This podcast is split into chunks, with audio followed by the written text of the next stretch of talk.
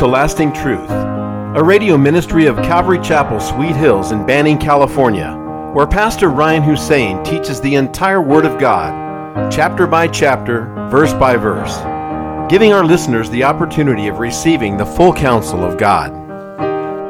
Today we are studying in the book of First Chronicles, chapter 10. Here's Pastor Ryan. Are you open to chapter 1? You are not, right? Let's turn there. Just really quick. It says Adam, Seth, Enosh, Kalinan, Mahalel, Jared, Enoch, Methuselah, Lamech, Noah, Shem, Ham, and Japheth. The sons of Japheth were, and go down to verse 8, what does it say? The sons of Ham were. Go down to 17, what does it say? The sons of Shem to 32. Now the sons born to Keturah so you see the sons of the sons of the sons of. This brought confidence to them. This brought comfort to the Jews, knowing who they were, who they are. For when we do not know where we came from or who we are, it is difficult to go forward. Would you agree? If we don't know where we came from, we don't know who we are, it's difficult to move forward, to be blessed. I think about the days that we're living in and how ancestry.com is such a popular site. Everyone wants to know, who, you know, where they come from. You know, what, where where does the bloodline go? You know, I'm part this, part that, and and I get I get the intrigue to that. I've often thought to myself, I would like to know, you know, what I am. Because as someone who doesn't really know much about who, who they are or where they come from, you know, growing up without a father. And when my father left, it wasn't like he left when I was like three or four or ten. He left from birth. You know, I grew up that way, and then I had a stepfather and a broken home. My mother wasn't interested in my life. And so, who am I? Well, I belong to Jesus Christ. But I'm so blown away at how God called me to pastor, yet I come from a, from a background of not knowing my ancestry too much. I did talk to my father a couple times. I did do his funeral. I did, you know, there was some interaction later. Very few, maybe about four times altogether in my life. But the first thing I asked was, where, where do I come from? What's Hussein all about? He said I was Lebanese. I have an older sister from, from him. She said I was Lebanese. I talked to his brother on Hawaii, and he says, No, bro, we're Palestinian. so, you know, and but their mother, my grandmother, was full blooded Hawaiian. And they and my father was raised by his Hawaiian mother. So they're all Hawaiianed out, and the Hussein, his father took off on him when he was a child as well. So I don't know much, and that's okay. So there's that saying that we use in this world. He comes from a good family. Right? He comes from a good family. She comes from a good family. But what if they don't? What if they don't come from a good family? What hope for them is in God? The beautiful thing about God, why I love him so much, is because he's the God of the fatherless. It says in his word, when your mother and father forsake you, then the Lord will be your help. You see, Jesus Christ didn't just die on the cross for our sins, but he died to make us sons and daughters, to make us family. Church isn't just a place where people get saved, it's a place where people get adopted. So, Ancestry.com, I looked it up and it's all right here. I come from the King of Kings and the Lord of Lords. You need to know where you're from. And there are Christians today who struggle because they, they either they come from bad families, broken homes, kind of the same background I did. Maybe you you came from a two-parent home. Maybe you came from a, a, a place of, you know, you had family, but but there was something wrong. There's something wrong with that, and there's something wrong in your life, and you need to know tonight that God loves you, that He came to adopt you as His own. We cannot choose our heritage. I couldn't, you know, God didn't ask me when I was born in Los Angeles, you're going to be Mexican, Hawaiian, Arabic. Like I didn't ask, he just it happened. And you know, you, our heritage is in Christ, and we need to be confident in that. Like your self-worth cannot be in, oh well, you know, my father, my grandfather, my my mother, my grandmother and all. It's fine if you have good examples, good family, that's a wonderful thing, but not everybody has it. And in today's day, less and less people are, are being raised with fathers. That's a problem with crime in the poor neighborhoods and jail and all of those things. It's, fatherlessness is the biggest problem. So there's a lot of people who feel outcasted, like God doesn't love them because a neighbor, a friend has mom, dad, aunts, uncles, cousins, family, love, support, and, and you feel like you're left out. That's how I felt. Coming into a situation in life like job interviews and career choices and what am I going to do with my life? How am I going to make a living? Who am I going to get married to? All of those things are harder for he or she who does not have family support. End of story. Family, even if they're poor, but they support you, is such a beautiful thing. Support, love is the greatest uh, motivator to do well. Love, family. And when you don't have that, there's a lot who don't have that. Maybe you do have a mom and dad and you, they're not interested. There's no contact, there's no calling. They, they, you know, whatever it is, God loves you. God knows where you're at, who you are. And he's chose you and I since the foundations of the world. He, he knew us when we were being formed in our mother's womb. How beautiful is that? You know, I lived many, many years, 20, almost 24 years of being miserable, of having no earthly heritage, no earthly inheritance. And the Bible says that he relieves the fatherless and the widow. Relieves. You know, relief, relief. It's cold for the fatherless. It's cold for the orphan. It's a cold world. It is getting your information secondhand. You know, there's no one, you know, going to you to give you that love, that information, asking how you are. You know, there's a lot of pain that people have because of lack of uh, parents, lack of an earthly inheritance or, or heritage. But none of that matters once we find Jesus because he becomes our Father. And you have to know that, guys. If not, you'll never be content as a Christian. You'll never be healed from the pain of the past if you are not content with Jesus today. You know, Satan wants to just, you know, pigeonhole us into being fatherless, unwanted, motherless, whatever it is. But God, you know, that's what He came for. He came to be our Father. He came to make us his children. He came to give us an inheritance not made with hands. I mean, I just cannot believe how good God is. And my life, my early life was miserable. Miserable. Not for one year. We're talking years. We're talking till I joined a gang at 15. And why would I be so stupid to do that? I had, I had lost all hope. I had not, I didn't care about myself. I knew there was mean people that I wanted to punch in the face really bad. And so I did it. Until God rescued me.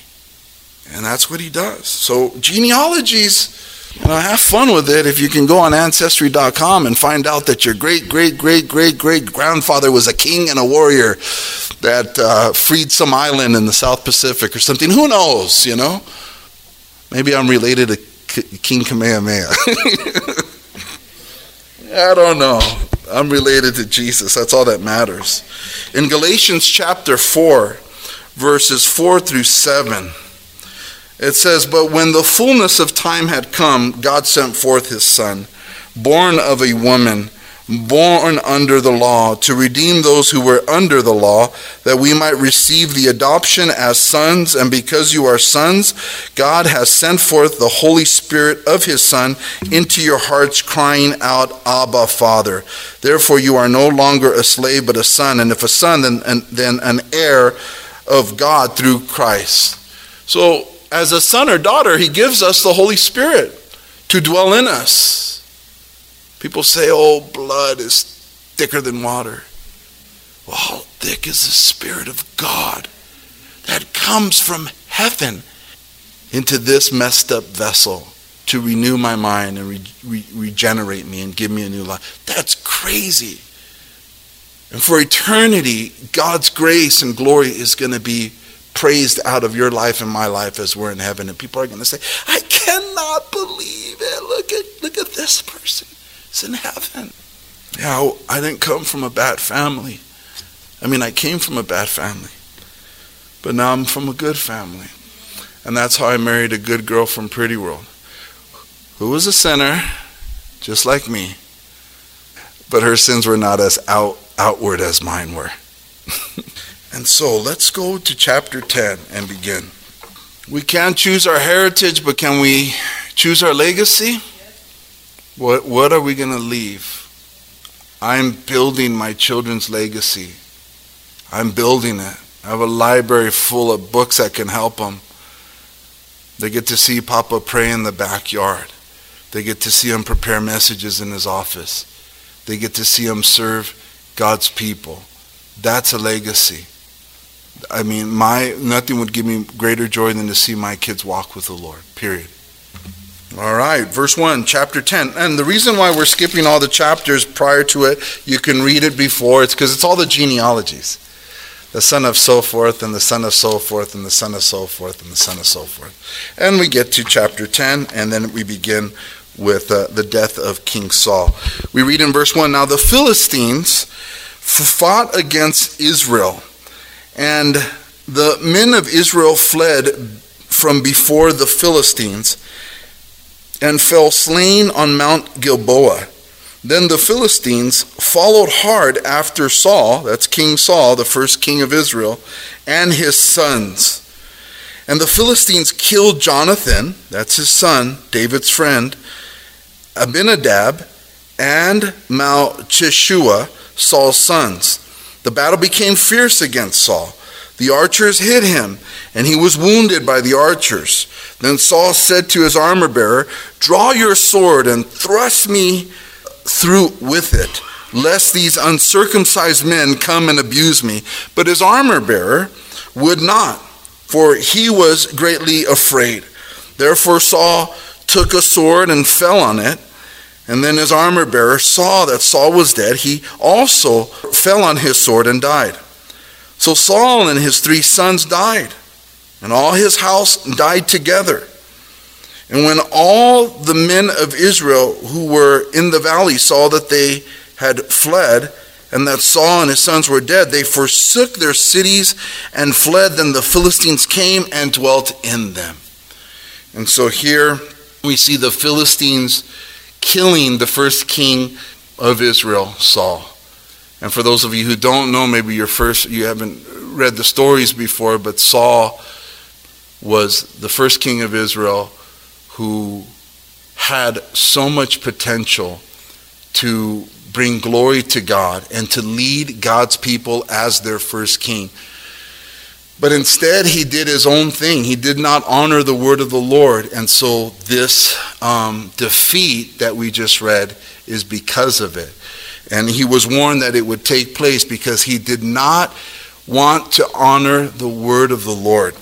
And so it happened the next day when the Philistines came to strip the slain that they found Saul and his sons fallen on Mount Gilboa.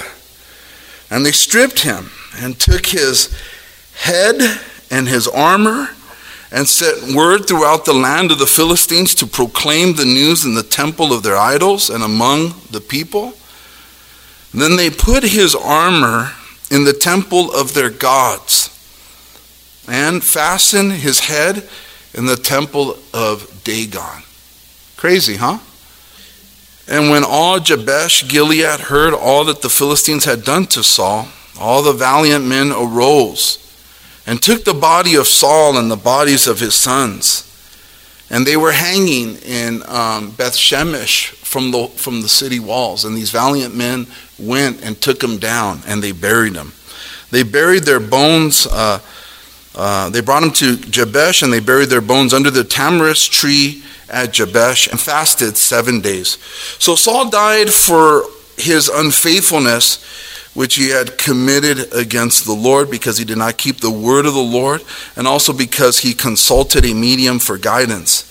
But he did not inquire of the Lord. Therefore, he, God, killed him and turned the kingdom over to David, the son of Jesse. So it's a small chapter about Saul, and then it gets right into the son of Jesse, which is David, King David's life. But turn with me really quick to 1 Samuel chapter 15.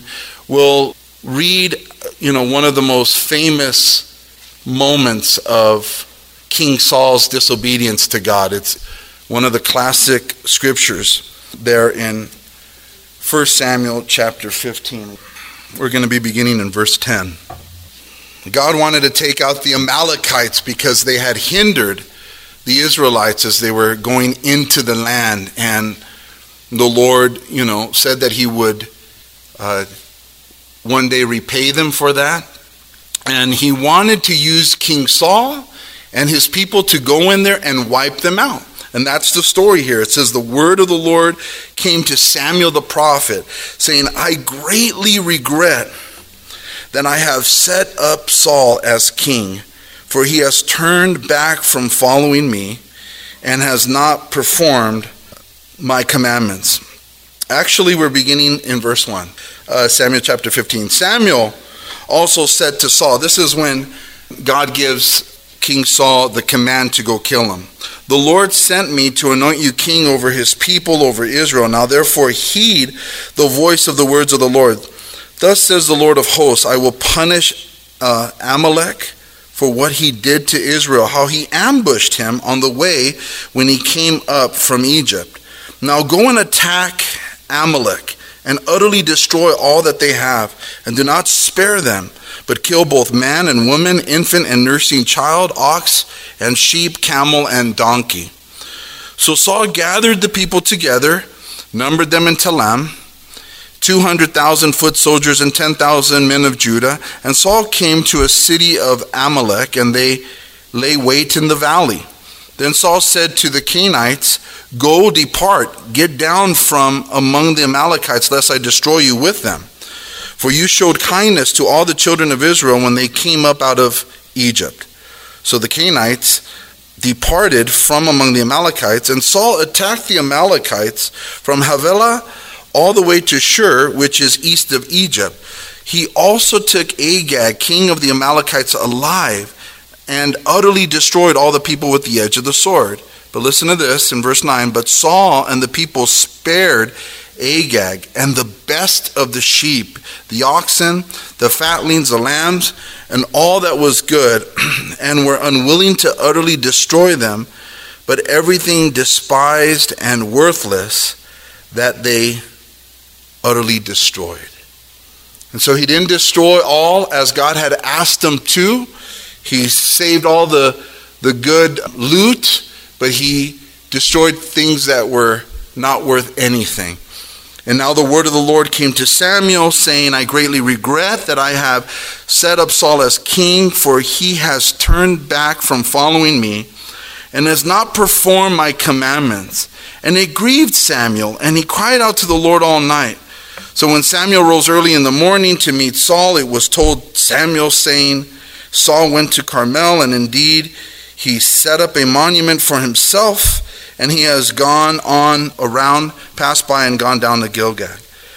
Then Samuel went to Saul, and Saul said to him, Blessed are you of the Lord. I have performed the commandment of the Lord. But Samuel said, What then is this bleating of the sheep in my ears, and the lowing of the oxen which I hear? Samuel hears all the loot, all the animals, you know, doing what animals do. I'm a city boy. And Saul said, Oh, they have They have brought them from the Amalekites. For the people spared the best of the sheep and oxen to sacrifice to the Lord your God, and the rest we have utterly destroyed. Then Samuel said to Saul, Be quiet, and I will tell you what the Lord has said to me last night. He said, Speak on. So Samuel said, When you were little in your own eyes, you were not head of the tribes of Israel. And did not the Lord anoint you king over Israel? Now the Lord sent you on a mission and said, Go and utterly destroy the sinners the Amalekites and fight against them until they are consumed. Why then did you not obey the voice of the Lord? Why did you swoop down on the spoil and do evil in the sight of the Lord? And Saul said to Samuel, But I have obeyed the voice of the Lord and gone on the mission on which the Lord sent me and brought back Agag, king of Amalek. I have utterly destroyed the Amalekites, but the people took of the plunder sheep and oxen, the best of the things which should have been utterly destroyed, to sacrifice to the Lord your God in Gilgal. So Samuel said, Has the Lord as great delight in burnt offerings and sacrifices as in obeying the voice of the Lord? Behold, to obey is better than sacrifice, and to heed than the fat of rams. For rebellion is as the sin of witchcraft, and stubbornness is as the iniquity and idolatry. Because you have rejected the word of the Lord, he also has rejected you from being king. King Saul's life is a story of just wasted opportunity, wasted talent. I mean, God blessed him. Homeboy was super handsome. You know that? It said that he was more handsome than anybody else in Israel. Can you imagine getting that label from Scripture about you? I heard a friend, a pastor, say one time he, he would have made a good hand model like he was just so handsome. Every, everything about him was handsome. He was taller than anybody else. It said in Israel, a shoulder, shoulders above everybody else. But rather than honor the word of the Lord, he did his own thing. He kind of he did the word of the Lord sometimes, but sometimes he didn't. And when it counted, he didn't. And he sought, you know, seers and uh, medium and spiritists, which is illegal to do for Israelites. So he was he ended up being a bad king with, with waste, who wasted opportunities that God had given him. And it was like God gave him opportunity in the beginning. He told them, I will bless you and the people, just honor me. And we're even told that Samuel the prophet, who loved him, who, who was there by his side to help him if he needed help, loved him. It says that, that Samuel loved him and wept for him. You know, and you think about our lives, you think about the opportunities that God has given you and I. Now, I talked about when we come to the cross, when we come to faith in Jesus Christ and believe that He died on the cross and on the third day was raised from the dead for our sins to justify us. He doesn't just save us from our sins and gives us eternal life and then gives us the Spirit by which we become sons and daughters, by which we cry out, Abba, Papa. We don't just become forgiven and uh, children of God, but we become heirs to our King. And the Bible refers to us as kings and priests unto our Lord in Revelation. So we become kings and priests. Yes, the fatherless, the motherless, the outcast, the sinner, the whatever we come from, we come to Christ. He makes us that. He makes you and I to be kings and priests unto the Lord. We serve him. He is our king. But we, be, we are related to royalty now. King Saul is the first king, royalty, amen? When we come to the Lord and we're born again, John 3 3, when we become born again, I mean, how many people on earth would say, Oh, if I can only be start my life over again. I have made so many mistakes. I have faltered so much in my life. Look at where I'm at at this age. I should be here, here, here. I've, I've messed up my life. But with God, when we are born again, guess what we get? A new start in life as heirs to a king who's the king of a kingdom, who gives us supernatural power to live in this world. So we too can start really well. And as he as Samuel told Saul, when I took you, you weren't the head of the families of the tribes of Israel. You were a nobody. God made you somebody. All of us were no one. We were lost. And now we've been found. He has forgiven us. and has given us His Spirit, and we have a new chance at life. Thank you for joining us today at Lasting Truth Radio. If you're in the area, come out and join us for Sunday services at 10 a.m. or Wednesday evenings at 7 p.m. We are located at 3035 West Nicolet Street in Banning. You can also find us on YouTube or Instagram. If you would like to donate to our program, please do so on our website at ccsweethills.org and just hit the online giving tab. We hope you will continue to tune in as we journey through the entire Word of God with the teaching of Pastor Ryan Hussein at Calvary Chapel, Sweet Hills. Cherubim above your throne, sing.